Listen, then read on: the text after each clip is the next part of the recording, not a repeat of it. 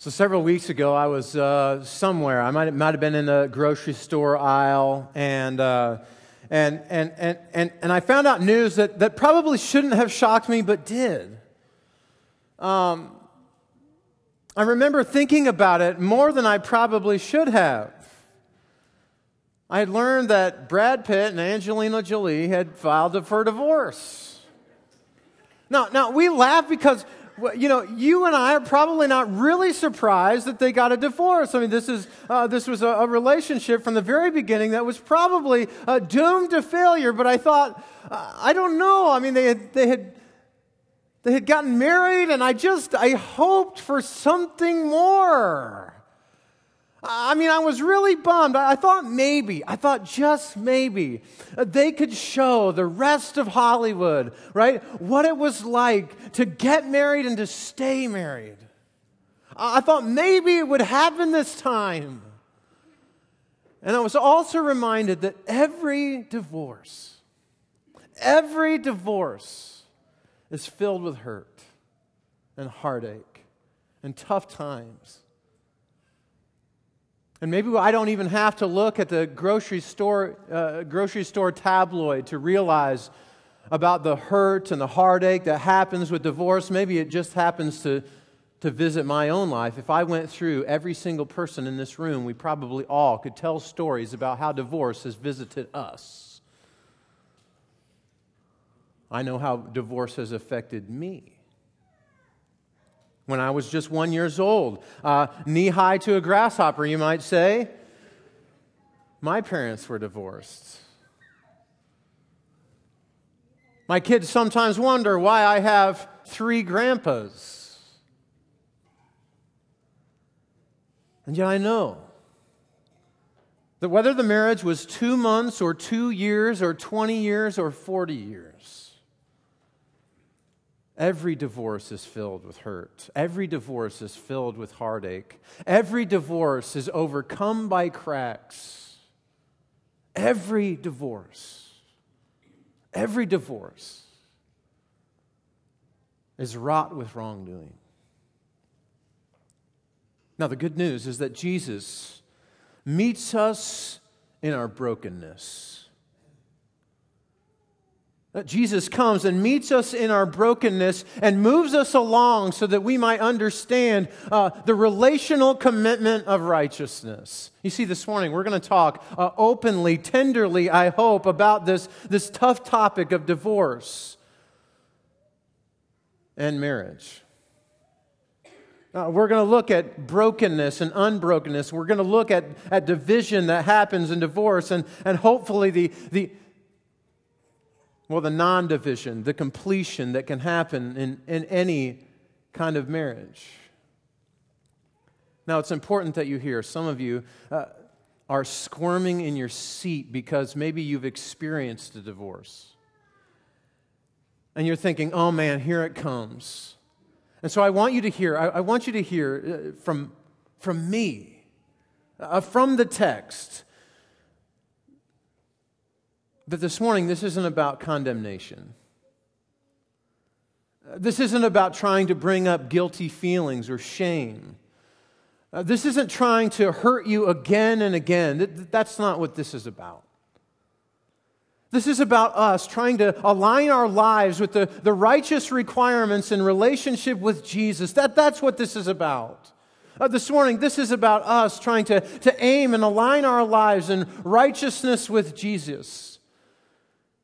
You see, over the last two weeks, we have engaged in this series of Inside Out, and, and we're talking about just exactly what the series title says, that Jesus is changing us some, somehow, some way from the inside out, and He's handing us this righteousness to be a community of people uh, that displays righteousness in relational commitment. And He's saying in these first six things, He's saying, hey, I want you uh, to take this righteousness and I want you to be relationally whole with everybody else on a horizontal level. And remember, two weeks ago, we started off with anger, and he said, he said, it's not just about. He said it's not just about not killing someone. He said it's about not being angry. And he, he drives at the heart of our emotional health. He says, are you healthy here? Allow the righteousness that God gives you to show up in relational commitment in how you respond to other people emotionally. And then he said, he said last week, if you were remember, remembering, he said, he said uh, your relational commitment in this righteousness ought to show up and, and not just not committing adultery, but not lusting. And he drives at the heart of, of sexual purity. And this morning he does the same thing. And he does it over this topic of divorce. You see, one of the things I love about Jesus is that Jesus is never afraid to jump in the big vats, uh, uh, hot giant vats, in fact, of human brokenness. And he jumps in with both feet, and he, and he moves us along and tries to get us to understand the need for this righteousness and relational commitment that happens in him. This morning, we're going to talk about divorce. And there's all sorts of questions that, that you and I have when we come to this particular topic. We begin to ask questions like, well, is divorce permissible? I mean, can people actually get divorced? Does that, does that actually happen in the church? If people can, can get divorced, can they get remarried? What are the consequences for divorce? And what sorts of things should we anticipate? How do we stay married?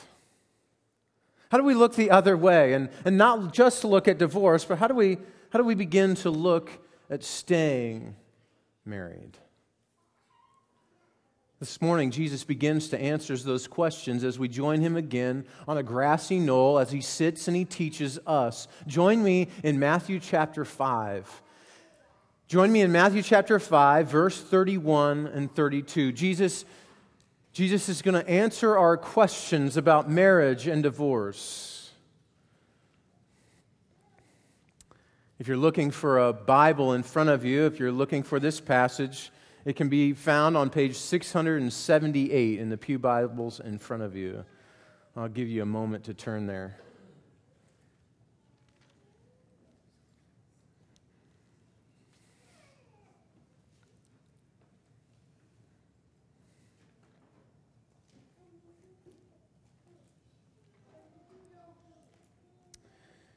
It has been said that anyone who divorces his wife must give her a certificate of divorce. But I tell you that anyone who divorces his wife, except for marital unfaithfulness, causes her to become an adulteress. And anyone who marries the divorced woman commits adultery. Is divorce possible? Uh, the words of Scripture seem to say this. Divorce is permissible, but not advisable. Uh, divorce is permissible, but not advisable. Uh, Jesus begins with this idea of, of Of a teaching that was taught in his day. It has been said, anyone who divorces his wife must give her a certificate of divorce. Now, what, what exactly is this idea of a certificate of divorce? We have to go back. We have to put our, our time helmets on, go back a ways, sit in the time of Moses to understand what Jesus is talking about when he talks about those who would give a certificate of divorce. And if you go back to Deuteronomy chapter twenty-four, the first couple of verses, you'll find that yes, indeed, uh, God did give an opportunity for divorce to take place. And you're thinking, sitting here, God, uh, you know there is no such thing as a good divorce. Uh, you know that uh, that that when people are divorced, it's it's it's wrought with hurt and cracks and brokenness. Why would you allow people to get divorced? So imagine yourself. Imagine yourself there in Moses' time, and, and there is a woman, and her name, we'll say, is Jane. And Jane, she gets married to her husband, and they've been married for several years now, and they have a, a flock of children.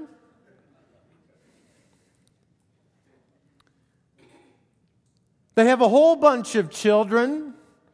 They have a little plot of ground that uh, they are going to try and work with their children, but they're all fairly young at this point. And Jane's husband decides one day that he's going to go out of town for work. And so he leaves town for work uh, uh, with several of his friends. She knows that he's going to be gone for at least a month, so she's holding down the fort while he's away. Uh, the problem is that when his friends come back, they visit Jane and say, uh, well, he's not coming back. Um, what do you mean he's not coming back? What do you mean he's not coming back? I mean, I have this flock of children. We, we have to have him come back. Uh, he's the breadwinner. We need him to go and work in the fields. Uh, this isn't going to work if he doesn't come back. And they say, just quite frankly, well, he's found another woman. And he's gone to another place and married another woman. Now, now the issue for this particular woman is that in Moses' day, there aren't a lot of professions for women to get into.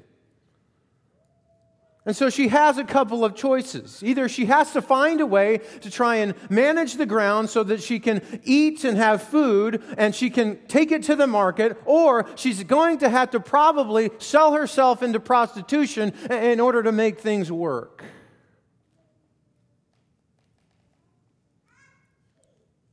If she does get remarried, she'll be called an adulterer. And adultery came with capital punishment. If she managed to remarry and managed to vo- avoid the, the scarlet letter of adultery, her husband could always come back at any time and claim her and her children. So he could wait until they were all grown and available for him so that he could use them in an economic stabilizing way. He could take them to work on his own farm somewhere else. Do you begin to see the bleak picture? And so in the midst of that kind of environment, God said, I will allow a certificate of divorce. It was to regulate sin. It was to regulate so that she could be safe. It was a safeguard for her so that her husband just couldn't go off and do whatever he pleased. It was so that she could remarry again. Now, here's the problem. The problem is that in Jesus' day, there were those that were teaching that a man could give a woman a certificate of divorce for any and all reason that he chose. In Deuteronomy chapter twenty-four, it says this, if a man marries a woman who becomes displeasing to him because he finds something indecent about her, he can write her a certificate of divorce. And so there were teachers in Jesus' day debating on what indecent meant. And here were some of the answers that they were coming up with. A man can divorce his wife because she spoils a meal. Sorry, ladies. You spoil a meal, you're out. You don't do the laundry quite right, and you shrink my favorite sweater, you're out. Right? I had a bunch of friends come over and there, there wasn't enough food. I'm sorry, honey. And we would love to say that the permissions that we give today are much different, wouldn't we? You see, the issue in Jesus' day is that everybody was being given permission for any and all opportunities to divorce their wives. And Jesus says, that's not what God gave the certificate of divorce for. And I wonder if on our own day it's the same. I wonder if in our own day, uh, when we think about divorce, what we think about most often is, well, how can I get divorced and still be okay? And we look for all of the possible permissions as to why we might get divorced. Jesus is saying, yeah, I, I know divorce is permissible, but it is not advisable. And I want you to notice that Jesus uh, begins to look at some exceptions. Uh, you see, in, in, in an overly permissive way, in an overly permissive culture where divorce was being allowed for any and all reasons, uh, Jesus begins to try and put a stop to the exclusions. And I want you to notice that, that he makes very minimal exclusions. Notice the text. He says, anyone... Uh, You've heard that it was said that anyone divorces uh, his wife must give her a certificate of divorce. But I tell you that anyone who divorces his wife, except for marital unfaithfulness, causes her to become an adulteress. Now, Jesus here gives one exception. He doesn't give lots of exceptions in a world where all sorts of exceptions were being given. He gives one exception, except for marital unfaithfulness. Now, there's all sorts of us in this room that have looked over the, the teaching of divorce and all of Scripture, and we find uh, in other places of the Bible that there, there are other exceptions that are made, even by Jesus himself. Paul will say in First Corinthians seven, hey, if, if an unbeliever deserts the believer, there's an exception. Uh, here's the point. We can't go looking for exceptions. Uh, Jesus here is not saying everything there is to know about all the exceptions everywhere and always. He recognizes that oftentimes there are vicious things that one person can do to another. And sometimes, very few times, in a very minimal way, there may be an exclusion where divorce is permitted. Let me say that if Jesus were here and he recognized the brokenness of a marriage already, that the relationship had, had dissolved into nothing because of abuse, because of physical abuse or psychological abuse, verbal abuse, that Jesus would stand and say, there are exceptions, but each one of them is to be minimal. The focus here is not that we would find the exception so that we can figure out how to get divorced, but that instead we might figure out how to stay married. If you're in an abusive situation this morning, I want you to hear me say that I don't think that Jesus himself would say, you must grin and bear it. But that the covenant of marriage has been broken. And there may be an exception. But understand. Understand that Jesus, in talking about divorce, is not looking for us to focus on the exception. He's saying the exception needs to be minimal. Uh, notice, notice again how, how he talks about the consequences being serious. He, he says, except for marital unfaithfulness, he causes her to become an adulteress, and anyone who marries a divorced woman commits adultery. Now, all, all over church history, there has been all sorts of interpretations of these, these phrases. What, what do we do with this? What is Jesus trying to say? Some over the, the course of church history have begun to say, well, oh, well, this is about uh, Jesus saying there is only really one marriage. And after that, if you were to marry again, then all other marriages are really not real. That, that there's one spiritual marriage, and that's your first marriage, and then everything else is null and void, despite what any civil court might say. There are some that would say that based on Jesus' context, that if you divorced a woman, that you would likely cause her to become a prostitute, that you would cause her to become an adulterer, and that's what these verses mean. I come to these verses and say, once again, Jesus is shocking us into a reality of a righteousness that He desires for us to follow. Remember the two previous times? Jesus uh, comes right out and says, hey, hey, if you are lusting, last week, if you are lusting, uh, gouge out your eyes, cut off your hands.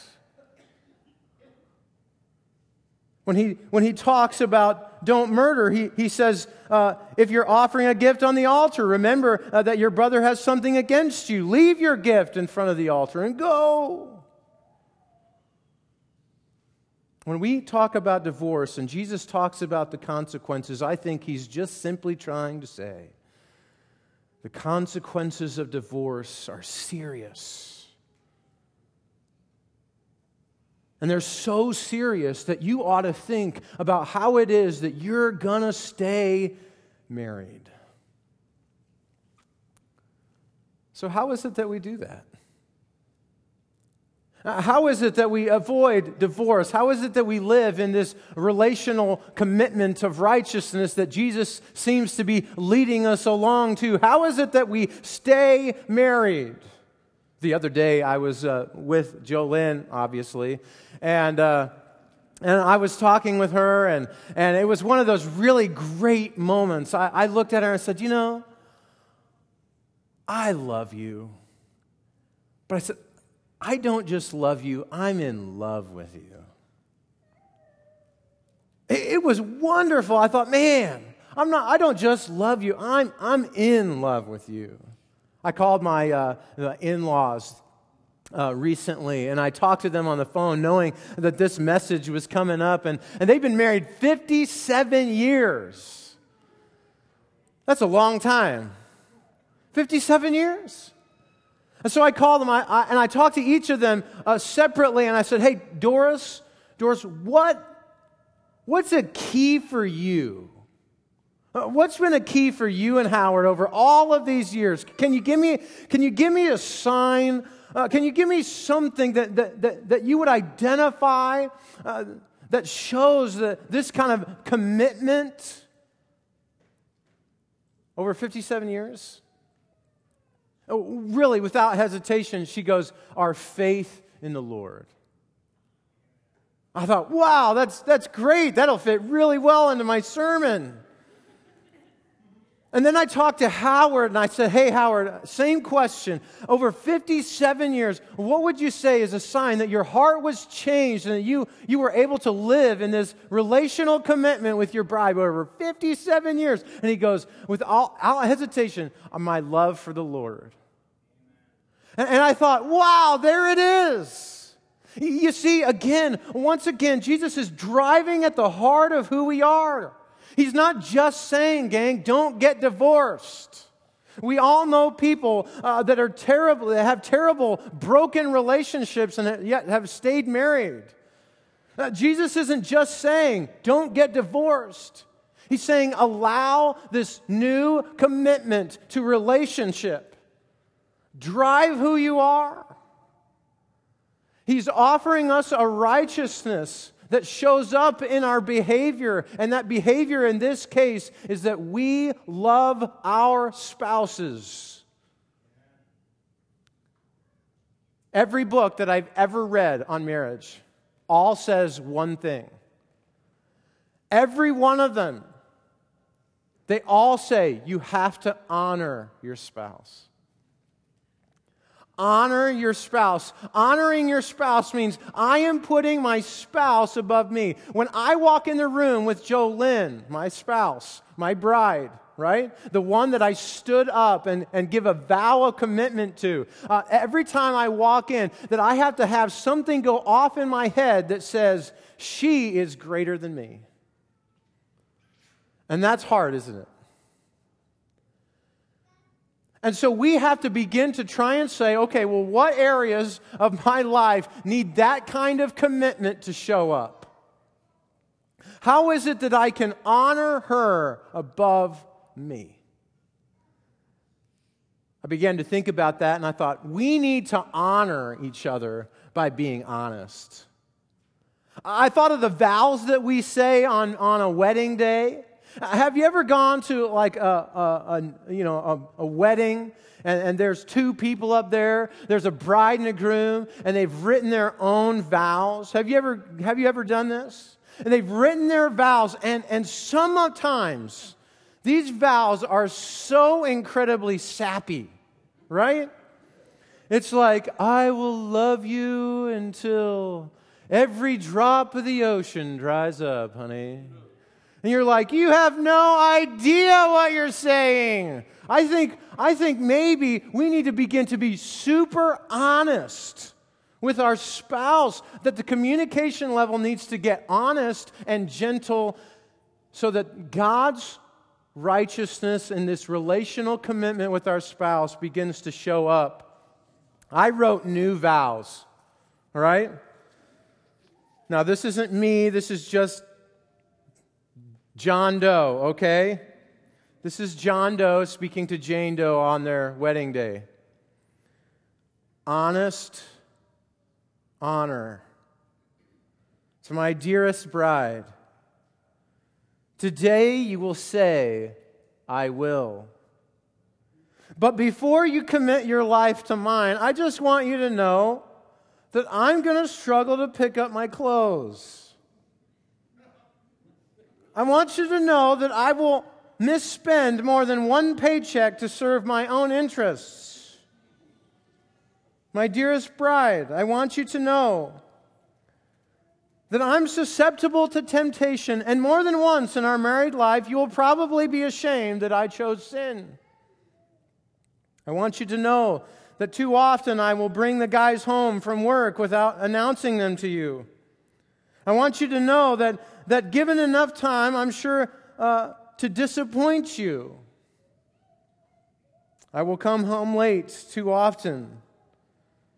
And so, if you're willing, I pray you will commit your life to mine and say, I will. Here's my conviction. Sometimes we're stuck in our marriage relationships, but we're really lying to one another.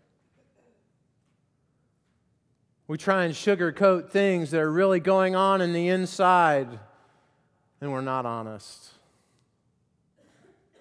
And I wonder if this honor and honesty begins to get at what Jesus is driving at, that we would have healthy marriage relationships. I have a daughter. Her name's Lydia. She's going to be turning ten here soon. And I've told her that she can't get married until she's like fifty, sixty, maybe never. It absolutely terrifies me that, that I would have to walk my daughter down the aisle, and, and those words are going to be spoken to me. Who gives this daughter to be married to this man? And I'm thinking, not me.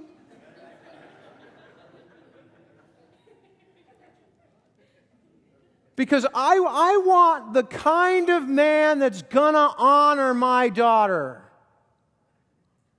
I want the kind of man that says, I will honor her, not just with honesty, but with sacrifice. I want the kind of man that looks at her and says, she's a princess. I want the kind of man that says, I'm going to make sure she lives in a castle. Are you with me? You understand? And for my son, I want the woman uh, for him that's going to look at him and say, ah, he is my Prince Charming. I want him to be the king.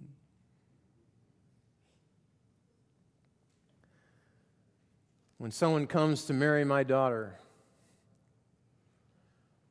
I want him to sing the song by the Proclaimers, five hundred miles.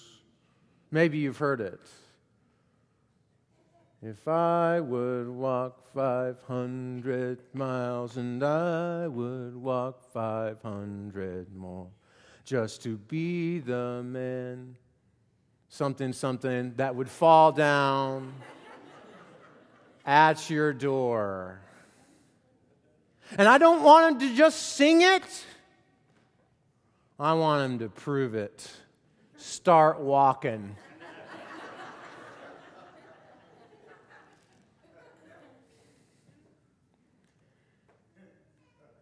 You see, I think what Jesus is trying to say is divorce takes a certificate, but marriage takes commitment. And he's saying if you want to live in this kingdom kind of community and display the kind of relational righteousness that Jesus is asking for, then you stay committed. And you honor your spouse above yourself. Let's pray. Gracious God, I thank you for your goodness. And I pray, Father, that you'll change us in the midst of these messages, that our hearts would change, that we would envelop ourselves in this new kind of commitment that you're asking for. Change our hearts, not just our behavior. We love you, Lord. Thank you for your goodness. In Jesus' name, amen.